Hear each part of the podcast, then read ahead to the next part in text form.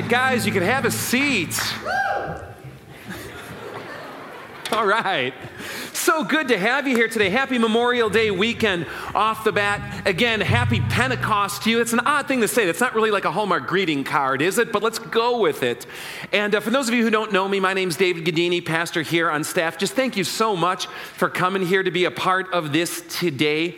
All of this past school year, starting in September, we have been going through the writings of the Apostle John. John is the last of the living apostles. By the time he writes his gospel, the book of Revelation, and this letter called First John that we're going through together. And where we're picking up today is chapter 4. This is his final writing, the final legacy he has to leave knowing he is the last of the eyewitnesses, the last of those who were called by Jesus, walked with Jesus, witnessed Jesus, experienced what he taught from his own mouth, watched the miracles, was there at the empty tomb, saw him resurrected.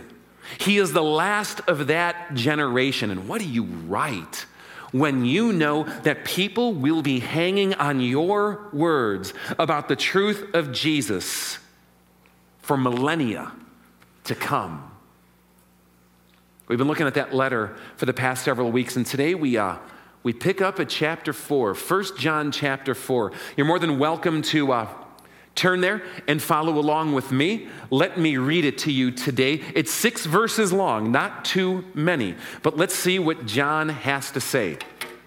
He picks up the discussion and he says this Beloved, do not believe every spirit but test the spirits to see whether they are from God. Because many false prophets have gone out into the world. This is how you can recognize the Spirit of God. Every spirit that acknowledges that Jesus Christ has come in the flesh is from God. But every spirit that does not acknowledge Jesus is not from God. This is the spirit of the Antichrist which you have heard is coming, and even now is already in the world. Now, you, dear children, are from God and have overcome them. Because the one who is in you is greater than the one who is in the world. They are from the world, and therefore speak from the viewpoint of the world, and the world listens to them. We are from God. And whoever knows God listens to us.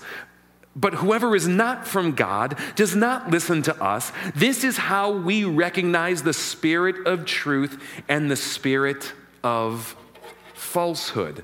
Now, this happens to be one of those passages that I have always been mesmerized with ever since high school. I always kind of just like found my way there. I don't know if you have this in the way that you read the Bible, but, but do you have kind of like favorite places that you just kind of end up when you don't know what to read? Or do you have places that you just like inevitably turn to if you're just kind of flipping through going, oh, I guess I should read the Bible. What should I read today? Is, is that kind of true for you? I, I find that happens for me, and it certainly happened for me a lot back then. And for whatever reason, this was a passage that I just always fell into. I think I was fascinated with this whole idea of just like spirits and testing the spirits and what does this mean? Who knows? Maybe I just kind of like creased my binding and it like to fall open on the pages there. I don't know. But I always ended up there, and I'll tell you, I always used to think of this as like trying to figure out like if, if a ghost or an angel or a demon popped in front of you, it's like, hmm, is this from God? You know, it was like a D&D campaign lifestyle or something like that where you see this in the Bible. You see these people have these, these epiphanies, these manifestations of God will appear to them. An angel of the Lord, it'll say, or, or God will be walking along and Abraham's like, hey, is that God. But then Paul also warns about how the devil will masquerade as an angel of light. And I always read this passage as a way to try to kind of figure out if something like that, like poof, in my room, or I'm driving and oh, you know, when you veer the car off and like, what did I just see, or something like that, that I can get out and have a conversation afterwards and go, hmm, now, let's see if you're really from God. Do you believe that Jesus Christ came in the flesh? It's just how I read it. How about you? I have known people who have found themselves in situations that we would call exorcisms, who have claimed to actually use this passage when talking with someone who, shall we say, is symptomatic, to try to discern what might be moving them. And I don't want to discount any of that, but I have come to read this passage differently, and I think it's closer to what John actually intended. I think what John is doing here is giving people a way to figure out that when someone else is talking, especially claiming to talk truth, wisdom, or even a word of the Lord, if I can put it that way, that when someone else is talking, to kind of go, how do I know if I should believe this guy or girl or not? That was the situation in John's day. People were claiming, as they do today, don't they? To talk in the name of the Lord. Right now, Sunday morning, in churches throughout this world, there's people standing in stages and podiums and pulpits claiming to bring a word from the Lord. You listen to radio, you watch TV, you have your favorite people on YouTube, you have your favorite podcasts. Thousands upon thousands of people claiming to bring an insight into today from the Lord. Back then, you were limited to a small few. Think about how it's exploded on the scene today. And have you ever found yourself in that place? How do I know who I should believe? Who do I listen to? See, this is what John is getting at because each of you have a spirit. Call it a mind, an intellect, a will, a soul. Use whatever language you want. I'm going to use it synonymously today. But each of you have a spirit. And by that spirit, you speak. It animates you, it moves you, and by it you speak. And without that spirit, you know what you are? A corpse. Now, if you're not speaking by your spirit, but instead by a different spirit, well, you know what we would call that? Possessed. All right? You know, red rum, red rum going on. but Jesus says, that if you are in Him, you also have the Spirit of God. Now, let me just take one step to the side for a moment. Have you ever thought of yourself as being someone possessed by the Spirit of God? Some of you are like, hmm, I don't like that. That, that, that, that bothers me. Well, well, cope. I don't know what to tell you. Except that when it comes to God, He does not take control of you but cooperates with you and doesn't make you submit to his will, but comes alongside of you. Let me share with you several passages today that flush out from the New Testament perspective what I mean. Here we go. I, I got paper everywhere. I don't know where this is. Here we go. Here's from Romans chapter 8. The mind governed by the sinful nature is death but the mind governed by the Spirit is life and peace. You, however, are controlled not by the sinful nature, but by the Spirit, if the Spirit of God lives in you. If the Spirit of God lives in you, Paul writes, you are governed by Him, you are controlled by Him. Here's from Jesus. He says to his disciples, On my account, you will be brought before governors and kings as witnesses to them and to the Gentiles. But when they arrest you, do not worry about what to say or how to say it. At that time, you will be given what to say, for it will not be you speaking, but the Spirit of your Father speaking through you. Isn't that wild? And can I ask, if any of you ever experienced that, maybe it's not kings and governors, but you find yourself in a conversation. And words come out of your mouth that you could not form if you had to write a paper as though your life depended on it. But it comes out naturally and easily. It's not like your head starts going 360 while you're doing it or something weird. It just kind of comes out of you. And you even step back afterwards going, like, where did that come from? Or I couldn't say that again if I tried. You ever had that experience? You know what I mean? I love it when that happens. How about this? Again, from Romans chapter 8, a little bit later, in the same way, the Spirit helps us in our weakness. We, don't, we do not know what we ought to pray for. Do you ever know not, do you ever not know what to pray for? But listen what it says next. But the Spirit Himself intercedes for us through groans that words cannot express. And he who searches our hearts knows the mind of the Spirit, because the Spirit intercedes for God's people in accordance with the will of God. That sometimes when we speak, it's like this. Have you ever sighed deeply in God's presence, groaned? in God's presence, wept in God's presence, cried out in God's presence, just, God! Or were so dried up inside that there was nothing to even express. And yet God says God's Spirit is there, translating, interpreting interceding through those groans that words cannot express,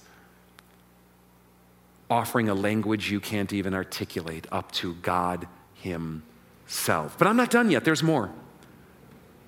We heard in Acts chapter 2 that when the day of Pentecost came, the believers were together in one place. And we read how this, this sound, like the rushing of a violent wind, comes from heaven and fills the place. We see how there's these tongues of fire that separate and come to rest on each of them. And it says that each of them are what? Filled with the Holy Spirit, that God wants to fill you up to the brim with His Spirit. And what do they do? They start speaking by the Spirit of God in languages they had never learned. And through it, God declares his wonders and his goodness to people who would otherwise never understand. God loves to pour his spirit upon his people, to speak through them and to speak through you. God wants to speak through you. And I'll tell you this God does speak through you. If you have the Spirit of God, God does, in fact, speak through you. And those who gather in places like this, whether you realize it or not. And all of this is predicated on what Jesus himself says in those final words before he's about to be arrested when he's gathered with the disciples one last time. This is John chapter 16. Let me read it to you. But when He, the Spirit of truth, comes, He will guide you into all truth. He will not speak on His own, He will speak only what He hears, and He will tell you what is to come. Jesus saying, I'm not going to be here anymore to answer your questions, to teach you but I'm going away, and it will be better by far because when I go, I will send the Spirit on my behalf, and He will guide you into all wisdom and truth. The Spirit of God is alive, doing exactly that, which brings us back to John chapter 4. And just put it up there for me and leave it on the screen, would you?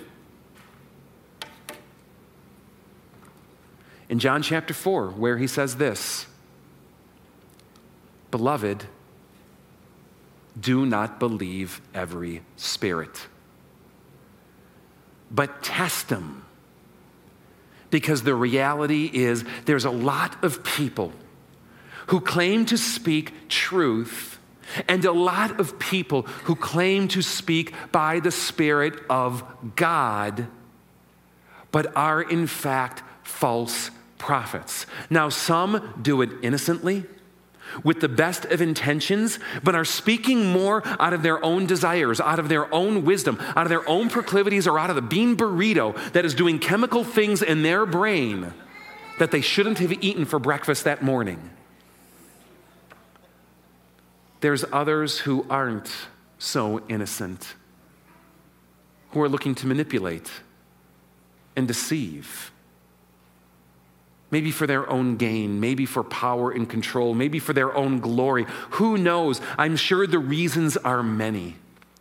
But it doesn't change the fact, does it, that it leaves you and me in a place going, who do I listen to? And how do I know if that's actually a word of the Lord on their lips? And I'll tell you, this problem was even greater for the people in John's day because they didn't have a New Testament to turn to. They didn't have apostles living with them. They were dependent on word of mouth and God's Spirit working in their community to guide them and the occasional letter that they would receive from a guy like Peter or a guy like Paul or a guy like John, hanging on every word to try to discern who should I listen to here today. This is what prophecy is all about. So many people think that prophecy is about telling the future. Like if I rub the, the crystal ball or read the tarot cards or just pray enough, God is going to show me the future. And on rare occasion, God does in fact show his people what the future will be. I was just reading this morning the story of Joseph, not that Joseph, the other Joseph, the one who was in Egypt. If you don't remember the story, it's great. It should be made into a movie. It was made into a musical. You know, his, his, his, his brothers hate him because he's a real, like, just arrogant, you know, and uh, they're going to kill him, and that's harsh. But they sell him into slavery instead because he had dreams, and these dreams seemed to come from God. And the dreams were that he saw all of his brothers and his father and his mother bowing down to him. Can I just tell you if that God gives you a dream that all your, your brothers and sisters and your father and mother are going to be bowing down to you, maybe don't share it with them. And he's hauled off into slavery. And while he's in slavery, he interprets more dreams, dreams of what's to come, times of prosperity in Egypt, times of famine in Egypt. Occasionally, God does give a glimpse of the future, but it would be a mistake to equate that to prophecy. It might be a sliver of what sometimes happens in prophecy. But when the New Testament talks about prophecy, it's something so much different. It's people of God giving a word of God to guide people into the truth of God today. God is more concerned with speaking to you and how to live for Him today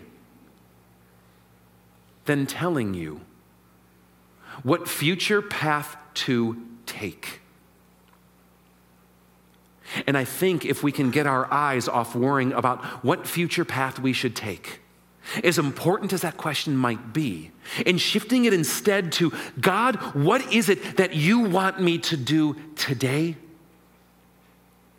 I think a lot of us would be living far more in line with the Spirit of God and devotion and obedience to Him. And this is what prophecy is all about, which leaves these people going. But how do I know? How do I know who to listen to? How do I know who to believe? How do I discern and sift? All of this, of course, calls for wisdom. But John gives a litmus test. And he says this Here's how you can recognize the Spirit of God every spirit that acknowledges that Jesus Christ has come in the flesh is from God. But every spirit that does not acknowledge Jesus is not from God. Now, off the bat, this litmus test should key us in on a few things. The first, I think, is this it is not the only test, it is one among many. It is not the only test, and if you make it the only test, it is going to lead you to listen to people who will draw you to all sorts of wrong conclusions. Let me give you an example. An observant Muslim can tell you that Jesus Christ has come in the flesh from God. And they would be true in saying that. But does that mean that every word that they speak by is true as well? No, because there's many things that they say that stand in countervalence to the, the apostolic testimony, that, that stand in countervalence to the New Testament, that stand counter to God. So it's not the only test. It can't be the only test. Why does John use this test? Well, apparently because there were people in his community who were saying that Jesus maybe didn't come in the flesh. There was a movement that's called Gnosticism. I'm not going to go in deep to it, but Sally Roth, our deaconess here, will tell you all about it if you're interested. It's a strange belief system, but it was a belief system that was predicated basically on this. While today people might deny that Jesus was God, then they doubted whether Jesus was human. It was a belief system that said, I don't know if he really died. I don't know if he really suffered because I don't know if he was really human. He appeared as human, he looked like human, but so did angels of the Lord throughout the Old Testament. I bet Jesus was more like that. And he's like, wait, wait, wait, guys, guys, they're rewriting Jesus' history here.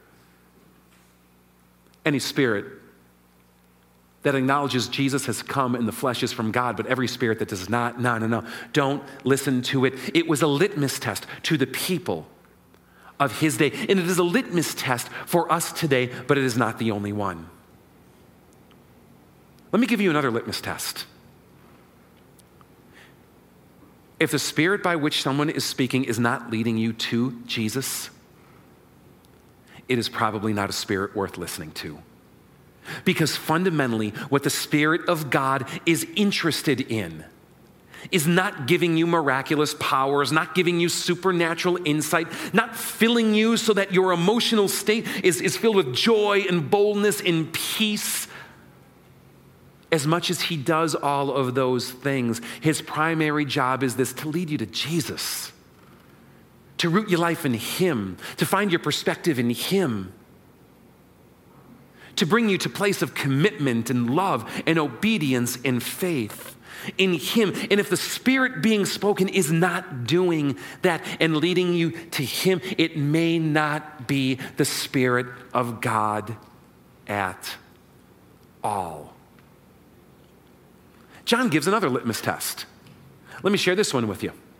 And he says this Listen to me, I know what I'm talking about.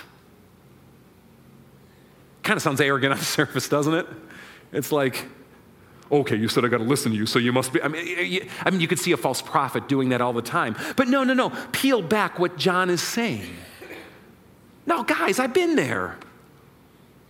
I was there when he appeared in that upper room and told Thomas to put his hands into his side. I mean, gross. I saw it.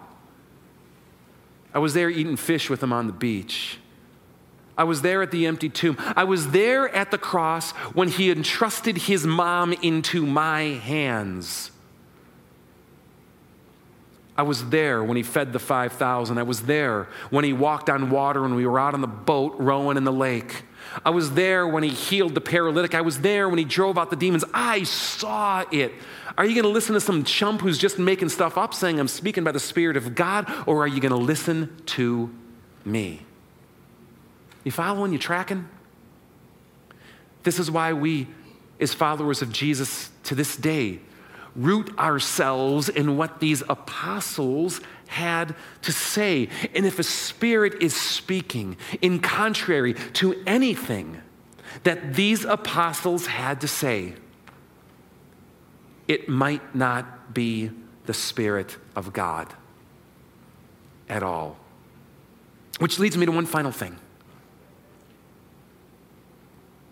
If the Spirit leads us to Jesus, it should, fit, it should shift our focus. It should shift our focus from in here to Him. I think so many of us hunger and thirst for the presence of God, for the Spirit of God, for guidance from God. Use whatever language you like. Am I right? But I think we primarily search Him, sometimes for all the wrong reasons. Should I marry that girl? Should I take that job? I have a decision to make here, and I don't know what to do, and there are stakes involved. Lord, help me. Sometimes they're big, sometimes they're little. Sometimes they revolve around things that will alter the course of our life, and sometimes it's about God, what phone plan should I choose? And oh, Spirit of God, if you were just here to guide me, I would know and know that I am making the right choice which is really just a way of saying I'm making the one that's going to be best for me and make me happy. All of those things are noble. It's noble to pray that way. God wants you to pray that way. God wants you to seek Him that way, but that is not primarily what the Spirit is up to. No, He's far more concerned with getting your eyes off of your, shall I say, small minded questions and rooting you into devotion and obedience and wisdom in truth of the will of God to better serve Him. And I think that's what John is trying to communicate to that church back then and to our church here today. Kind of, sort of, in a way, it's what Pentecost is about. God granting His Spirit guide you into the truth of who He is and relentless pursuit of Him. So that's good news. Would you agree? So, I want to invite someone to come on stage with me here today to talk a little bit more about this and Gnosticism, I think, as well. Sally, would you come on up and let's give Sally Roth a hand? Sally is our deaconess here.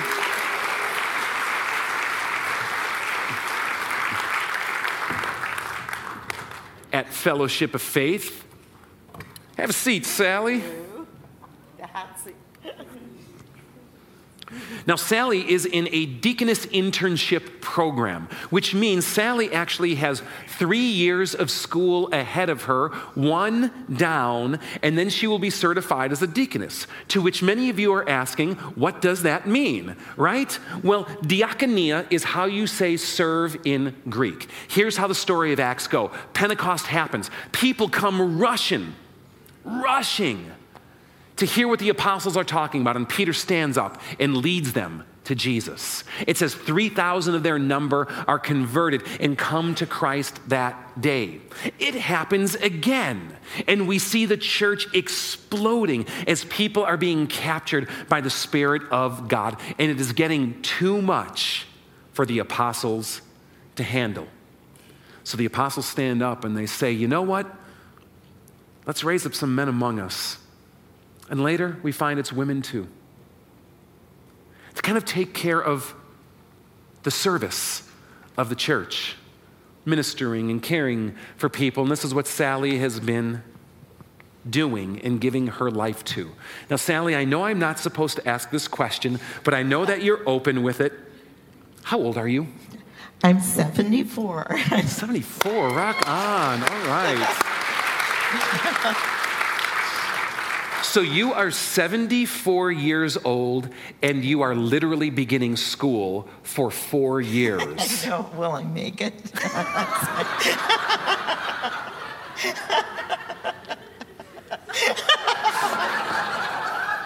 we hope and pray. what I'd like you to share today this is not normal behavior for a 74 year old. Why did you choose to do it?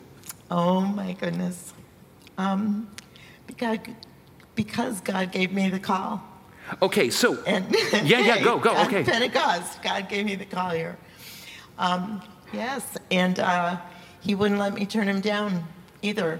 You know, it was So, so unpack that because Yes. you just said two things that I think a lot of people are familiar with in phraseology, but a lot of us struggle with internally. God gave you the call, and God would not let you turn him down. Right. What did that mean in your context that God gave you the call? The Parse call. that for us. Yes. So uh, basically, I was sitting in my living room, and uh, it's a it's a it's a place of peace for me. I've got a nice cross hanging up there, and you know, and um, it was a a place in my life where my grand you know my grandkids are grown. I'm re- I retired in 2009. I'll start there. I retired from teaching in 2009, so it gave me several years to play and care for my grandkids and you know I do all that fun stuff.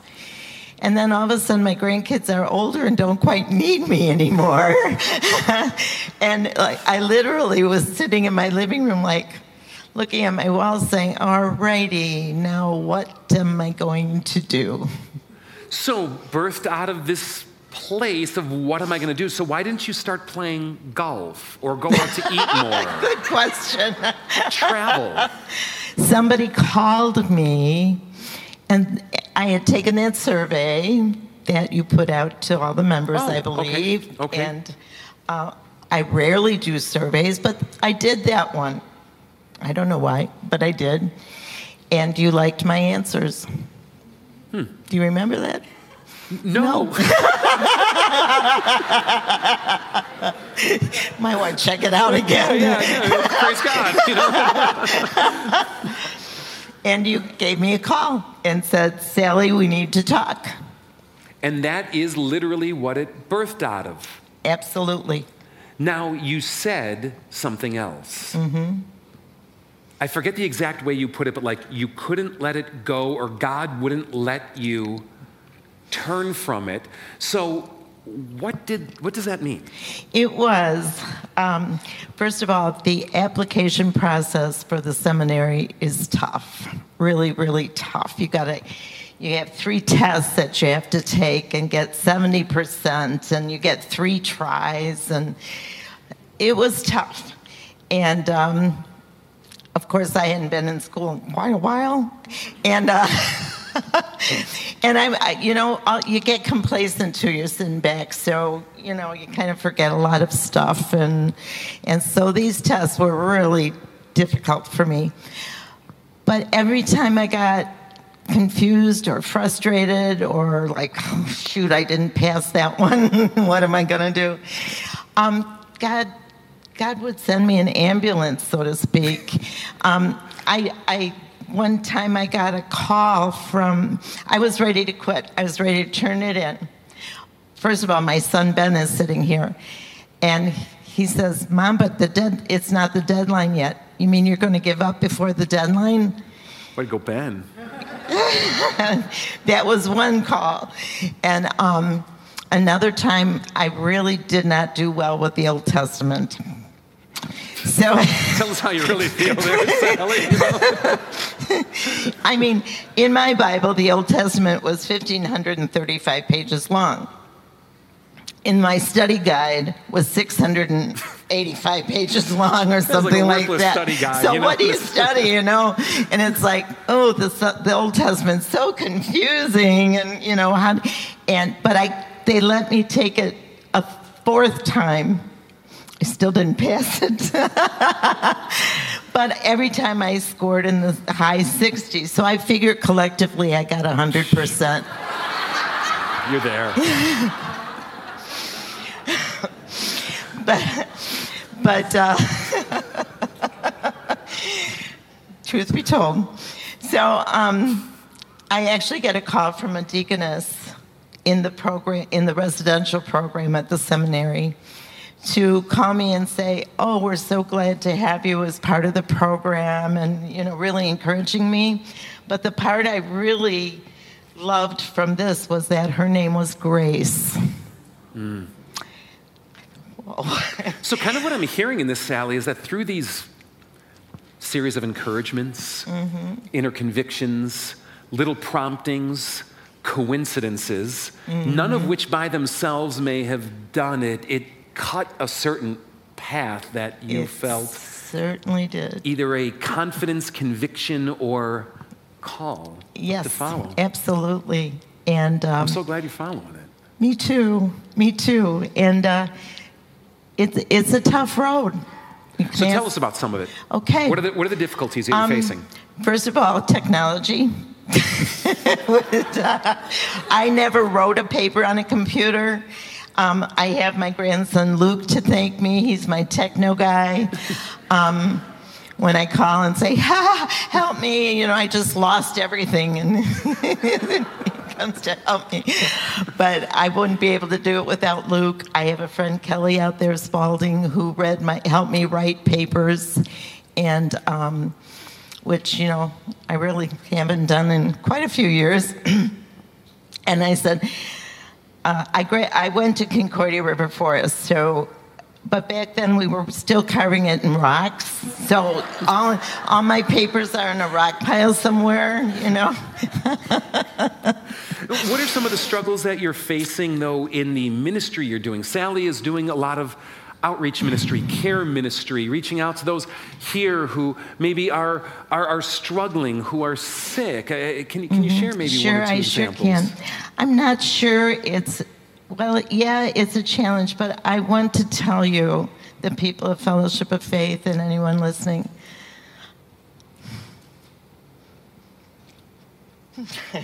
sorry. It is such a humbling honor to pray for you. And um, so many of you, I've, I've, re, I've replied to your prayer requests with, with really deep, deep, painful circumstances and things going on in your life. I've had 74 years of life myself with lots of things happening in my life. So, a lot of stuff that you pray to me, I've experienced it and I know the pain you're coming from. And um, I just want to tell you, it's my greatest honor to answer those prayers. For real. So you may have alluded to this already, but tell us maybe a couple of, I don't even want to reduce it to joys, but ways that you're seeing the Spirit of God work. Oh my heavens. um, I'm going to I'm going to just take a step back to um, a conversation I had with Dr. Rockenbach at the cemetery. Uh, cemetery. That's not a bad cemetery. seminary. We had to take this big test to see our strengths and weaknesses and stuff. And the one he centered on was um, you seem to avoid a need to change. And I said, hey, I'm, well, at that time I was 73. So you're young, I mean, I was yeah. young, you know. I said, you know, I'm 73 years old. I've lived a lot of life. I kind of know who I am. I don't think I'm going to really make many changes. and I think he was like, hmm, okay. And if he's listening now, it's like, this has changed me so much. I mean, um, the confidence, um, just the spirit within me, um, the care, the commitment. Um, it, it, it's, it's like I said it before, it's humbling, it's honoring, it's an experience I never thought I'd face. Well, you know, it's all so new and, and um, it's such a wonderful thing, just a wonderful thing. And always my, when I talk to people about it, and so many of you have asked me how it's going, you know, and I'll say, oh gosh, it's rough. it is. But um, one thing I want to say too. So um, when I'm writing papers or I'm doing each week we have something called a journal, which is kind of our lessons and answering all our questions, all the questions and whatever. Sometimes it's pretty hard to answer. Sometimes I think it takes me four hours to answer a question. It's like, this is too much. But sometimes your, your mind is so clouded and whatever. And I realize I haven't prayed first. So I close my computer and I pray, asking God for clarity and confidence and to help me help me with these answers. And it is what he does, just like your sermon was talking about. I can feel the warmth of the Holy Spirit cover me. And I start writing. And then when I'm done, it's like, hmm, I better write and see what I see what I wrote. I better read it and see what I wrote. And it's like, holy cow, where'd that come from? And it's like, yeah, Holy Spirit, that's where it came from, you know. When you're brought before kings and governors and seminary professors, right? Absolutely. Just, yeah. And it's it's quite the experience. So one thing I just want to say for your lives is to keep your eyes and ears open because it's amazing to me that we are so important to God that He is with us no matter what.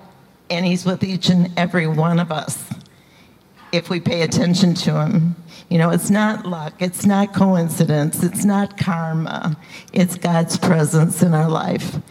And sometimes you have to just stop and look back and see the path that you took as zigzagged and up and down and round and round you go, that God brings you to this place and uh, he knows what's best for you. and sometimes you got to wait for him.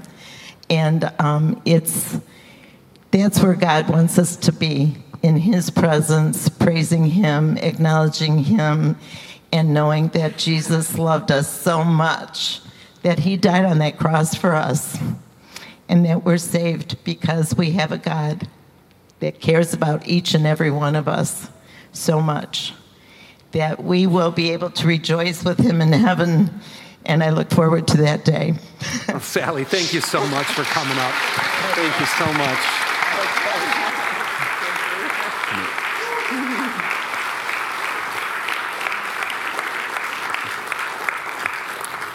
I'd like to do one quick shout out as Sally is, is exiting the stage, but she goes through the program together with a cohort of other women who are also pursuing that, and two of her fellow students are actually here today, meaning co students in the program with her. We've got Terry from Michigan, we've got Amy from Ohio. Would you just stand up maybe and let's give them a hand too?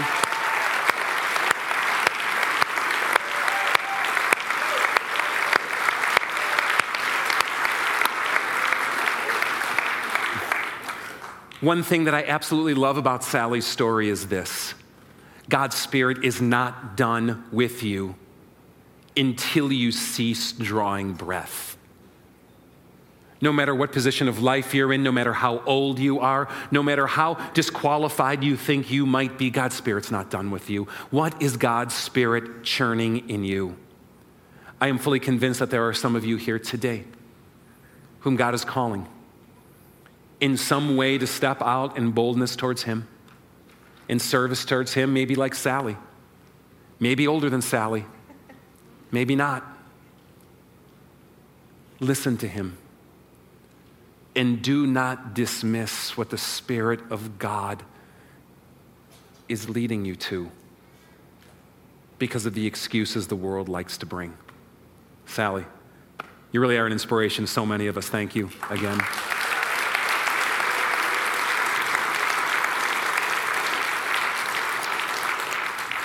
And if you would like to have a conversation more about it, you can talk to Sally or you can come talk to me and we'll chat and we'll see where that leads. And know that I will promptly forget it, but that doesn't matter because what matters is what God's doing in you there. You know, there's one more person I want to introduce you to here today at the other spectrum of life. Someone in whom the Spirit of God has taken root, grabbed hold of, and sent running towards Christ, and her name is Lexi. Lexi Ryman, you're up. Come on up, sweetie. Oh, Lexi, thank you for coming up here today. Lexi, how old are you? I'm going to let you hold that and keep it nice and close to your mouth. Eight. eight. All right, fantastic. And Lexi is here to share with you a commitment to Jesus that she's making and why she loves him. So, Lexi, why is Jesus important to you? Why do you love him? Because he, he crucified himself for us to uh, be able to go to heaven when we get die. That's great. All right. That's right. And do you love Jesus? Yes. And do you know that he loves you? Yes. Okay, now I'm going to ask you a couple more questions. Do you believe that you're someone that's sinned against God Yes. and that you need his forgiveness? Yes. And do you believe that Jesus died for your sins and rose from the dead? Yes. And do you want new life in him? Yes. Are you going to follow him with your life and put him first? Yes. Oh, you're amazing. You're amazing. And I want to share a special Bible passage with you today and with these people who are gathered here this morning. Now, Lexi loves the David and Goliath story. I'm right on that, aren't I? Mm-hmm. Yeah. And so I've got a special passage that I'd like to share with you, Lexi. And it's about five verses long, right from that story. This is from 1 Samuel chapter 17. And it starts like this David said to the Philistines, You come against me with a sword and spear and javelin, but I come against you in the name of the Lord Almighty, the God of the armies of Israel. Now, you think we would stop there, but the rest of this is too good not to share whom you have defiled. This day the Lord will hand you over to me, and I'll strike you down and cut off your head. Today I will give your carcasses to the vultures and the beasts of the earth, and the whole world will know that there is a God in Israel. All those gathered here will know that it is not by sword or spear that the Lord saves, for the battle is the Lord's, and he will give all of you into our hands. And Lexi, God has given you such a gentle soul. May He give you a warrior spirit as well to stand up for Jesus, to be bold and courageous in Him, because He who lives in you, oh, is stronger than anything in this world. So may you receive the sign of the cross upon your forehead and upon your heart. And we're going to pray over you today, okay? Okay. Would you pray with me? Lord God in heaven, May your spirit descend upon Lexi. May, may you fill her heart and her soul and her mind. Bless her, God. You who have begun a good work in her, bring it to completion in the day of the Lord Jesus Christ. And may she know forevermore that it is you, God, not the powers of this world that save. And may she find her salvation, her hope, her rescue, her strength, her power, and her boldness in you. Oh, Spirit, you who have begun that work, fill her. God, we pray. Amen. And may God, who loves you, bless you and keep you. Let's give Lexi a hand. And go back to your seat. She did great. And I,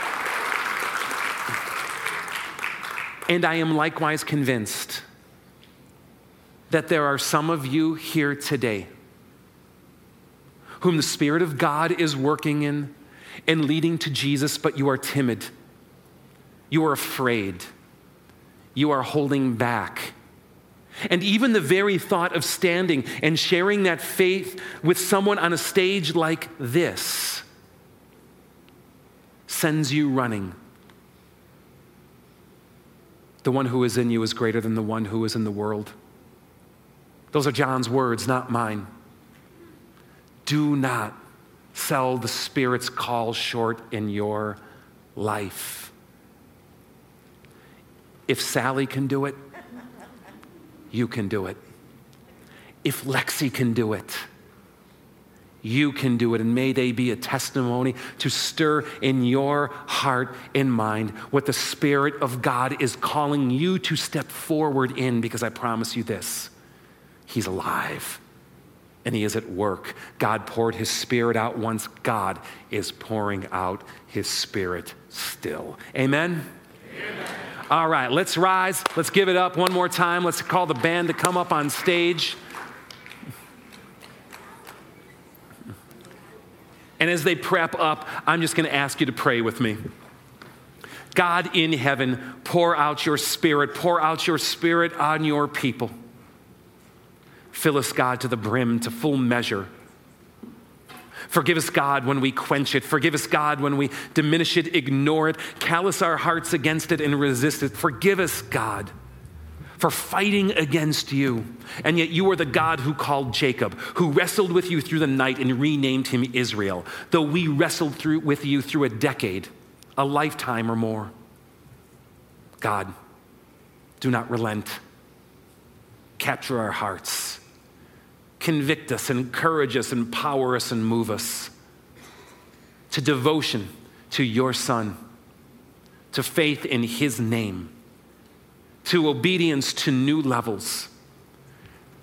May we live by the boldness of your Spirit today. God, we ask this. Amen. God bless, guys.